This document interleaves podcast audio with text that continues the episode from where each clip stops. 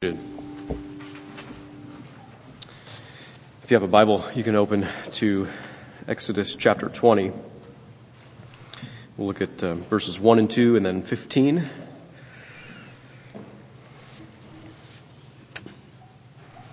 So, um, in our series on the Ten Commandments, just kind of a recap of the general trajectory of the thing is that we've been looking at the way that things are in a fallen, broken, uh, sinful world, and then at the way the things are um, are supposed to be. Right, the way things are broken inside of us, and the way things are supposed to be inside of us. We were created in God's image to live and to flourish in certain ways, and even though uh, we've warped and destroyed that life for ourselves. Um, and the whole world's broken because of it.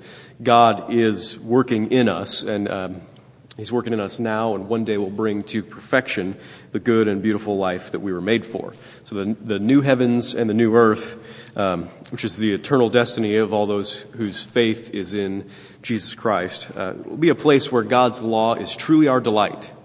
Right? It will be a place uh, where God's law will characterize absolutely everything that we do flawlessly. Right? And um, God's law will enrich and express our relationship with God and uh, with one another. So, God's law, um, it, it turns us outward, right? Uh, we are naturally, uh, because of our sin, we're, we're, selfish. And so God's law turns us outward. It commands us away from our innate selfishness. It gives us a vision for uh, God, a vision of God toward his worship and um, toward his service and toward uh, joy in him. And it turns our love away from ourselves and, um, and toward our neighbors. and the, the gospel of God's grace to us in Jesus Christ enables us to live out this vision. Uh, it enables us to live out this Godward life and to love our neighbors as ourselves. so the gospel is what turns us into people who can say with David in Psalm 119, Oh, how I love your law. I love your commandments. I love your precepts. I love them exceedingly. All right, maybe that's a foreign concept to you that um, you'd be able to feel that way about God's commands, but um, it's the gospel that makes that change in our lives. And so this morning we're going to explore how the gospel renews us and helps us think about and keep the eighth commandment in particular. So let's uh, let's pray and then we'll read the scripture.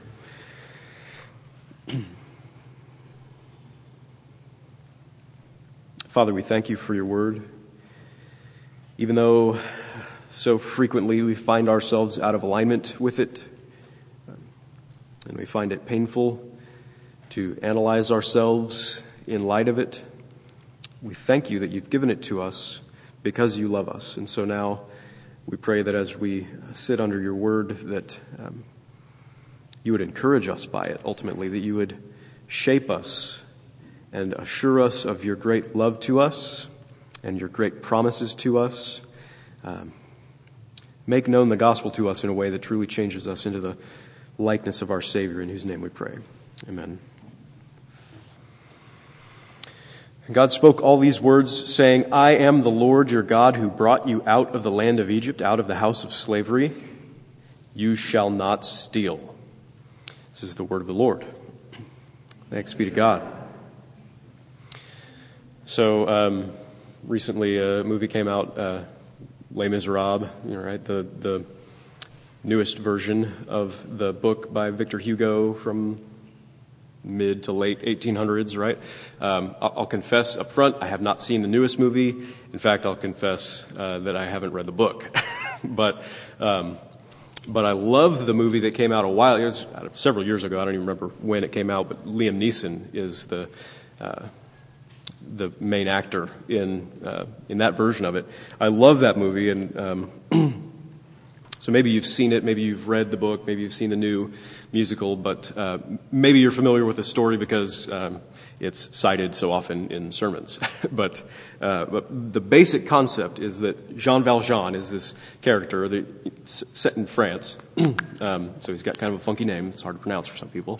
But Jean Valjean, he's uh, the main character who, um, early in his life, he um, find this out in the book maybe rather than the movie or the the musical, I'm not sure, but he, um, he steals bread. He steals in order to, to feed his starving sister and her family. And, um, and that earned him 19 years of hard labor. It was actually the original theft was compounded by the fact that he tried to escape imprisonment several times. So he was in, um, in hard labor imprisonment for 19 years, and it totally shaped him. Right? Um, he became someone who steals. Uh, maybe, maybe that one theft, for love's sake, um, might not have uh, warped him, but that time in prison truly warped him to. Uh, he became a kind of person who, who steals now. And so when he was released after 19 years of hard labor that just ground his soul down, um, he, he, was, he was looking for work, couldn't get any work because he's an ex con. He, um, he happens upon the, the mercy of a bishop, goes into the bishop's house, stays one night, decides to um, betray the bishop's mercy and hospitality by stealing his silverware in the middle of the night, and, um, and on the way out, knocks out the bishop who discovered him uh, stealing his silverware. so he, he gets away, and later that very morning, he's immediately captured by the local constables and um, brought back to the bishop because they're sure that this is uh, someone who stole from the bishop. And the bishop um, uh, basically forgives him, right? He, he kind of pretends that, no, in fact, he, he didn't steal this. I gave it to him. And, you know, in fact, um, you forgot the candlesticks. I told you about the candlesticks. And these candlesticks, these silver candlesticks, are worth a fortune, right? More than the silverware that he had stolen. And he, he puts them in the bag and says, go, right? Um, and so the, the, police are kind of confounded. What? Okay, I guess we'll believe the bishop. Um, he didn't really steal this stuff. He, he was, it was given to him as a gift. But so they leave, and the bishop says to um, Jean Valjean, who is this hardened criminal, right? A broken soul. He says, I have purchased, with these candlesticks, I have purchased your soul for God. So basically, go and sin no more, right? He's, he's got this, um, he's got this huge gift of grace and mercy backing up a transformed life. And he's utterly transformed by this exceedingly gracious act. Not only was he forgiven his, his true crime of, uh, of stealing and, and beating the bishop's head in. Um, he's, he's not only forgiven these crimes, he's he, even more, he's given great wealth to begin with. Right? Um, and after a few years, then, in the story, we see him as a, um, a wealthy factory owner. And he's become the mayor of this little French town. Uh, well respected. He uses his fortune, he uses his business to provide for many citizens in the town, especially the poor, right, who have no jobs. Come, I'll give you a job. You'll work for me in my, in my factory. And he makes it a pleasant place. And he takes care of the people uh, there. So he became a generous benefactor, working to sustain and, um, and, and not only just sustain, but improve the life of others as a response to the grace that he himself had been shown, right? and, and so that's a beautiful picture of what the gospel can do in us, what, what kind of a, a transformation can take place in our own hearts through the power of grace, God's grace to us. And um, in the New Testament, I think we kind of see the, the pinnacle. All these um, commandments that we've been looking at, we've, we've said, well, on, on the surface, there's this, this narrow commandment being given you shall not steal, right? All of them have this deeper meaning that go down to the root of our souls and I think that this is kind of fleshed out. The fullness of the commandment is fleshed out in Ephesians 4. Verse 28 says, Let the thief no longer steal, but rather let him labor, doing honest work with his own hands, so that he may have something to share with anyone in need. Right? So it's just the reverse of stealing. Rather than taking from others, make yourself able to give to others, right? Um, give to the share with those who have need. So that's the goal of our life from a certain perspective. Um, all these commandments kind of tackle life from a different perspective. From one perspective, the goal of our life is to work and to give, to share. Right? We're here to, to work and to give. Um, from the very beginning, this is how it was meant to be. You see in Genesis chapter 2, um, it says, The Lord God planted a garden in Eden. God was the one who planted this beautiful garden um, in Eden in the east, and, and there he put the man whom he had formed. And out of the ground the Lord God made to spring up every tree that is pleasant to the sight and good for food. And the Lord God took the man and put him in the Garden of Eden to work it and keep it. Right, so Adam and Eve originally um, you know, lived in the garden which God Himself had planted. God was the owner, and Adam and Eve then were the tenders of the garden. They were the stewards of the creation that God had placed them over, and they were to cultivate and develop fruit and develop beauty. Right, because these things God had made, they were pleasing to the sight and they were good for food, and um, Adam and Eve were to cultivate then things that were pleasing to the sight and good for food. They were to work and, and cultivate this and tend this garden. So then God was the great high king, and he placed Adam and Eve as uh, king and queen under him to enjoy and to share God's own bounty uh, together. They were to share it with one another, which wasn't just for me, myself, and I, it was for us. And so we're here to work and to share and give. uh, we were made for work before sin entered the picture. Um, I think that's really hard for us to understand because sin and the fall have so corrupted work and corrupted our view of work that um, it's hard for us, for us to imagine that work is actually the way that it's supposed to be, right? But sin, I mean, that's where the problem came. We were made for work before sin entered the picture. Um, we were made to share the fruits of our work together. So, um, but then we wanted something that we didn't have, right? There was one thing that we were forbidden uh, to take from in that garden, and guess what? We wanted it. Uh, we took it for ourselves. We disobeyed God, and we stole from Him, and we ate the forbidden fruit. And so God cursed us, and He cursed the world, and He made our work difficult and painful, and, um, and now it's called labor, right? It's laborious. It has that connotation of difficulty. Um, so now work is hard, and it's often unpleasant.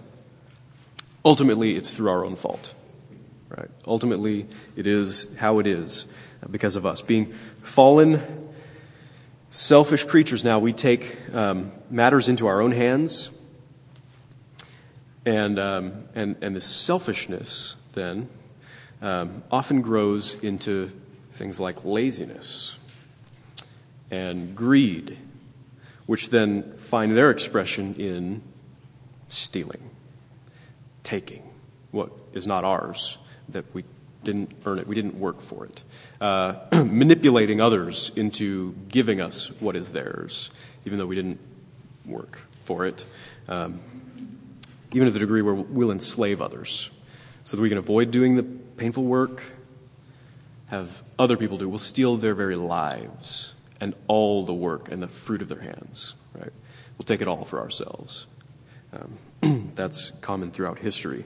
We feel that we deserve certain pleasures. We feel that we even deserve certain basic necessities in life, and we feel we have the right to them, even if it means taking these things away from other people or using them for our selfish ambition, using them for our selfish gain.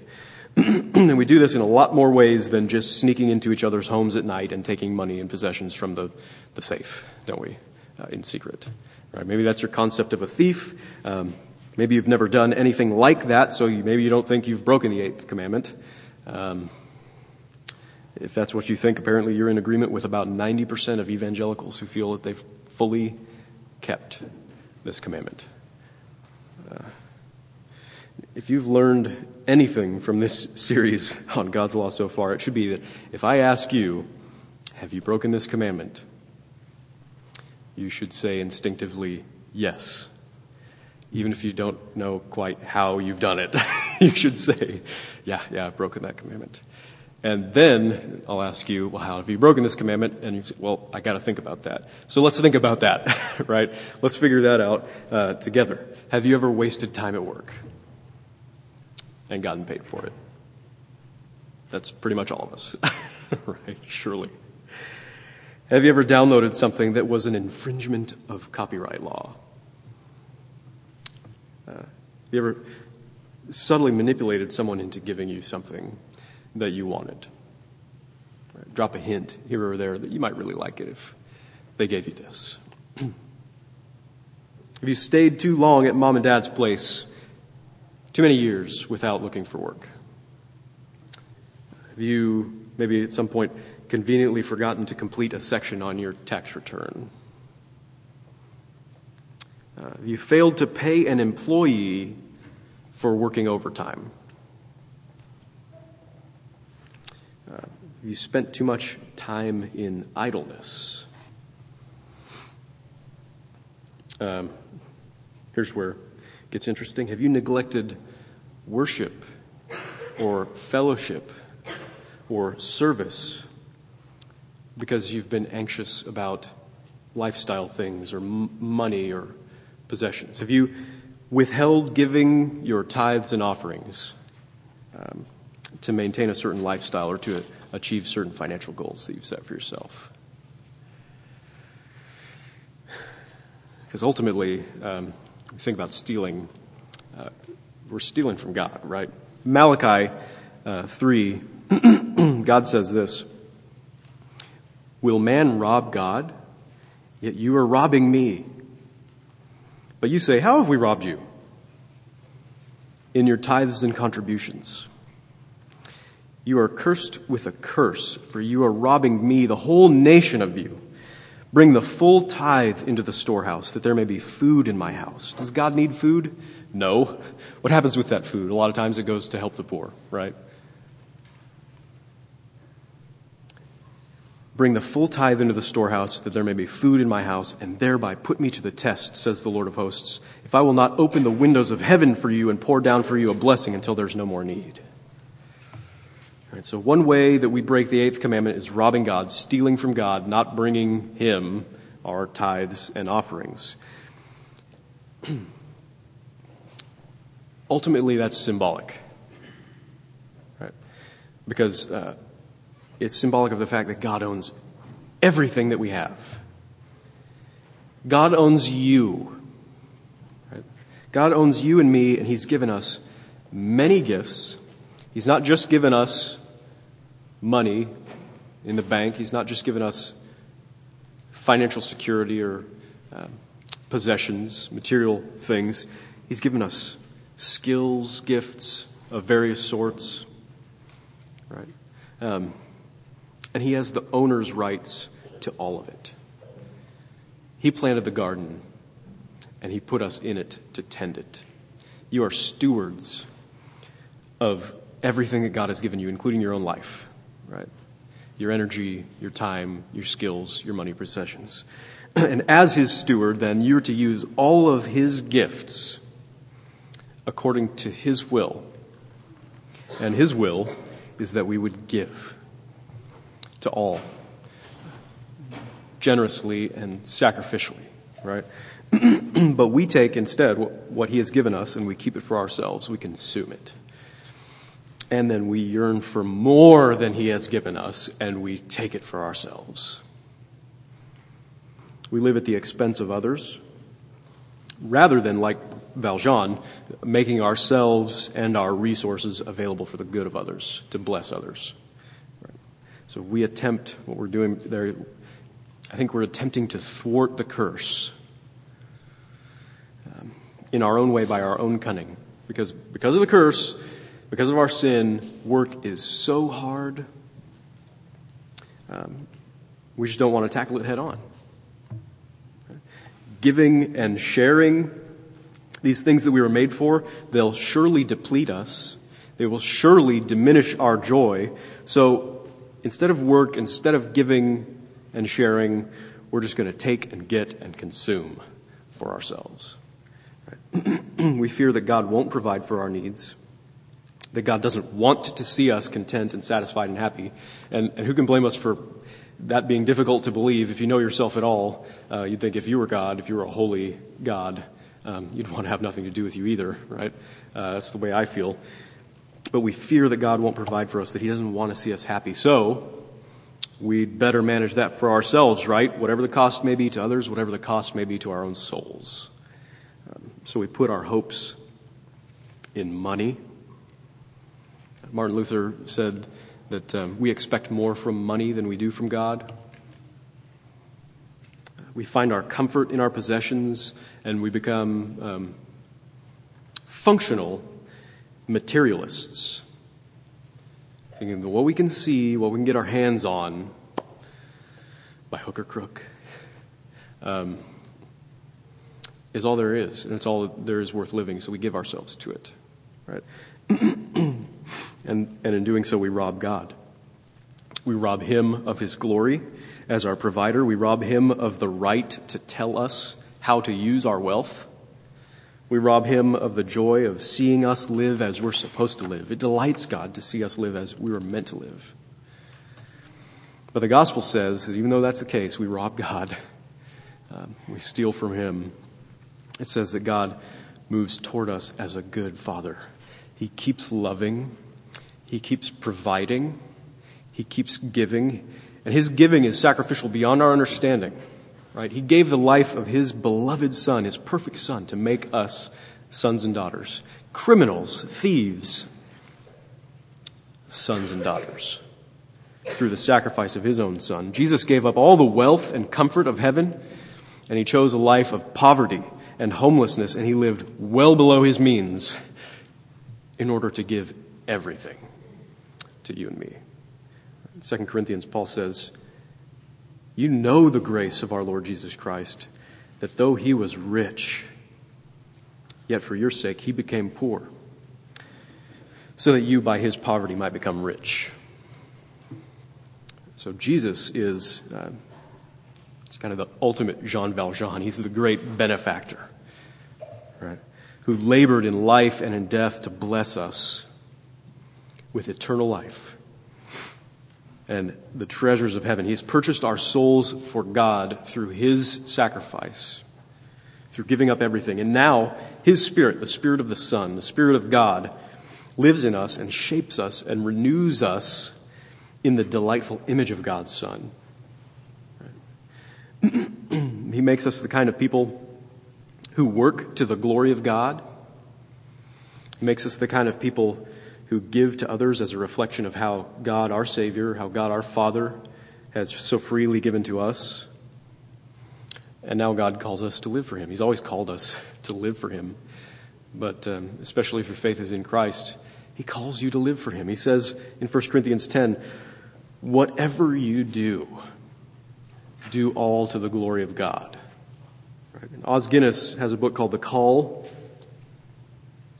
uh, which is, he says, everyone, everywhere, and in everything lives the whole of life as a response to God's call to do whatever you do to the glory of God. Right? And John Calvin wrote, each individual has his own sort of living assigned to him as a sort of sentry post. No task will be so sordid and base, provided you obey your calling in it, that it will not shine and be reckoned very precious in God's sight. Right, so we work in our various callings. Um, kind of the Reformation captured this term vocation. Right? It's calling. It's the way of looking at your life, your career, your job, what you do uh, six days of a week um, as your calling, your vocation. And we work for God's glory because He's called us to do that. And we work for the good of others as well as ourselves. We believe that God has absolutely lavished on us an abundance of grace.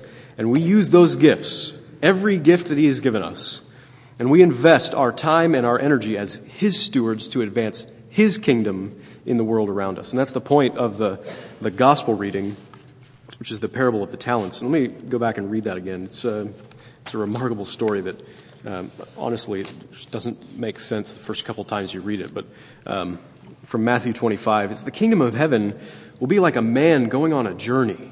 So that's Jesus, right? Jesus is the king, he's the master. And he's gone on a journey away from the earth at this point. He's in heaven. And he called his servants and entrusted to them his property. To one he gave five talents. That's an incredible amount of money, right? A talent, um, kind of in Old Testament Hebrew days, a talent was a, a weight. It was 75 pounds ish. So if you're talking about 75 pounds worth of silver, that's a lot of money. In the New Testament, it's, um, it's not just, it's not like a coin, it's not some it's, it's, a, it's a figure that stands for um, something like 20 years worth of day laborer's wages. It's about $600,000 kind of equivalent. So a talent is about, so the guy he gave five talents, he gave about $3 million. Right? Gave five talents. To another, he gave two. To another, one. I mean, these are substantial amounts of money. To each according to his ability. So God knows you. He's given you everything that you have. He knows what you're capable of. He's lavished you with gifts. And then he went away. And he who had received the five talents went at once and traded with them and made five talents more. So also he who had two talents made two talents more. But he who had received the one talent went and dug in the ground and hid $600,000 of his master's money. Lavish gifts. He buried it in the ground. Now, after a long time, the master of those servants came and settled accounts with them. It wasn't that they had to go and gamble it all away at Vegas, try to make some money. They had a long time to invest all these gifts. He would receive the five talents, came forward. You delivered me five talents. Here, I've made five talents more. And his master said to him, That's awesome. Enter into the joy of your master. You've been faithful over a little. You've been faithful over $3 million, and that's a little. Look, what you have now compared to what you will have in heaven, it's a little, right? I'll set you over much. Enter into the joy of your master. Same with the, the guy who had two talents and made it four.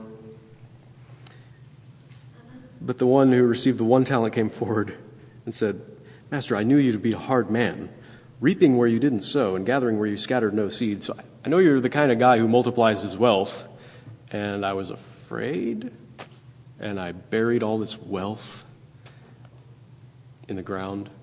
I mean, that's like, it doesn't make any sense, right? It's insanity. This guy is afraid of his master. He's afraid of using the gifts that if he had just put it in the bank, it would have generated wealth by itself. The gifts are so great all you've got to do is leave them out there and they'll produce fruit, right? Um, but he, he was afraid of risk.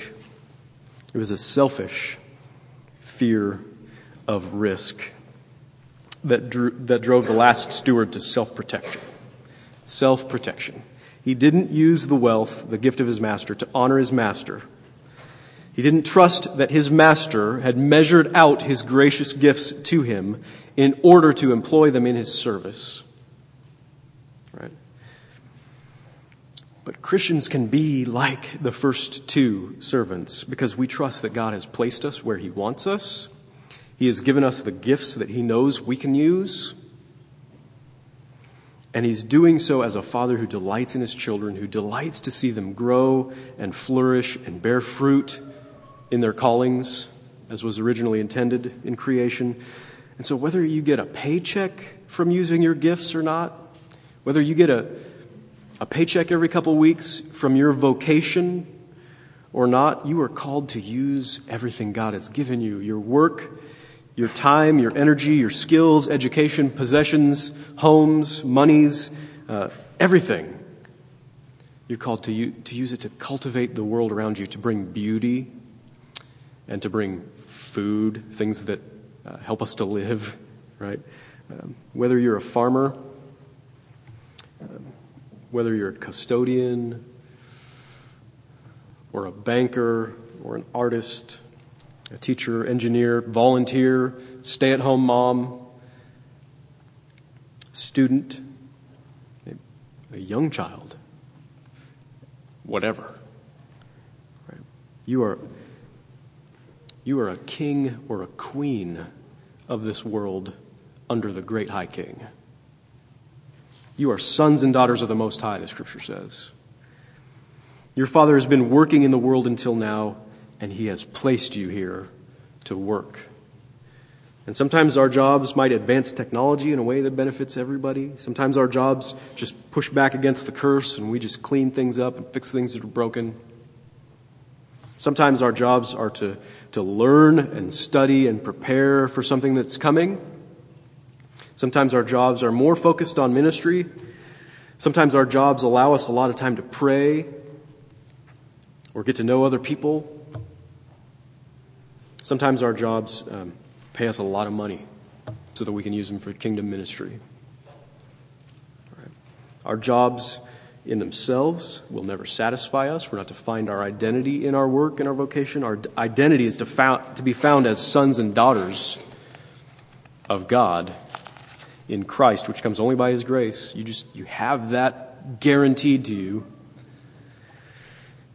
And our jobs won't always feel great. There's always going to be something wrong with them.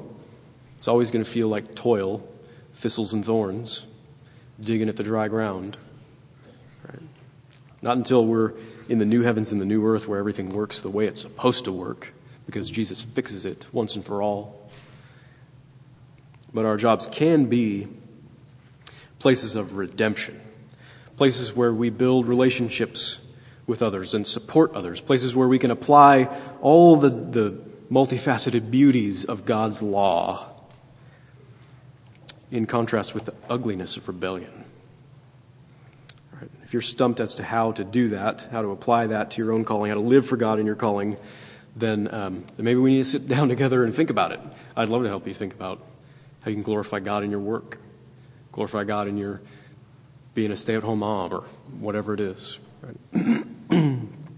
but we're called not to steal, to get for ourselves what we think we need, what we don't have and we want, but to work in order that we may give, to invest ourselves in every way for the good of others around us. We give as a part of worship. We do that on Sunday mornings. We give as a part of worship because everything that we have comes from God, and symbolically, we place it all at His feet. We place it all at His disposal through our tithes and offerings. Right? Say, God, you have purchased my soul, my eternal destiny. You've given me your own Son. You'll withhold no good thing from me. You've promised that, that the treasures of heaven are mine. You yourself are mine. And so I am yours. Right? What I have is yours. Do with it as you will. We give a, a significant portion of our income that 10% tithe concept from the Old Testament being kind of the baseline, it's significant, right? It's a significant portion of our income, significant enough that it hurts, that it changes the way that we live because we don't have that money, right? It hurts it, it, just a little bit, unless you're extravagantly wealthy. it, it usually hurts. Um, so maybe, um, maybe some of you actually need to stop stealing from other people in various ways. Um, Maybe some of you need to become more honest in business and stop living out the generosity of other people.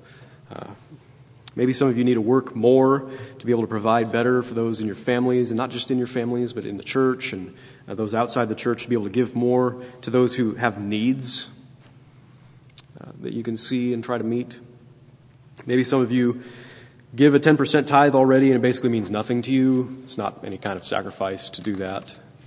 Um, so maybe you need to consider uh, actually taking your lifestyle down a notch um, in order to share more of God's gifts with those around you.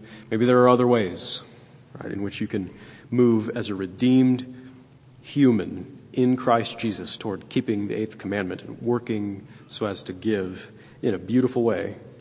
Um, you need to think about that for yourself. And um, Acts chapter 20, Paul is saying to the, the Ephesian elders as he's leaving, he says, By working hard, we must help the weak and remember the words of the Lord Jesus, how he himself said, It is more blessed to give than to receive. It is more blessed to give than to receive. Let me read uh, in closing just this quote from Ed Clowney at the beginning of the bulletin. In the power of Christ and his love, we can learn not only to refrain from stealing what belongs to others, but to multiply our treasure by clinging to Christ alone out of the bounty of that miraculous multiplication of our gifts and treasure, we can amply supply those whom Christ places in our path.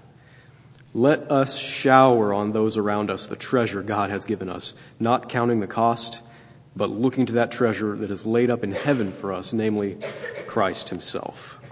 Amen. Now let's pray.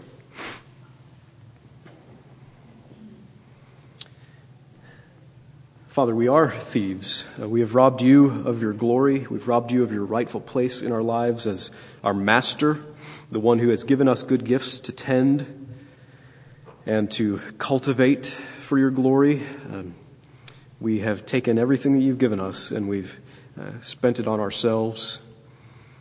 Uh, we've consumed and we've neglected others. Um, some of us, you've been working in our lives even for many years, to, to put a halt to that and to give a new direction to our lives. And so we pray that you would continue in us that work of repentance and faith, that you would cause us to look at Christ as our ultimate treasure in heaven, the one who has given us the Spirit and the gifts to be able to honor Him in this world as we walk through it in our callings, in our vocations the various places in which you've put us. We pray that you would turn our feet away from stealing and, and robbing you of glory, that you would turn our feet toward a beautiful work and toward uh, sacrificial generosity so that we would be um, more reflective in this world of who you are and what you've done for us in the sacrifice of your Son, Jesus Christ. It's in His name that we pray. Amen.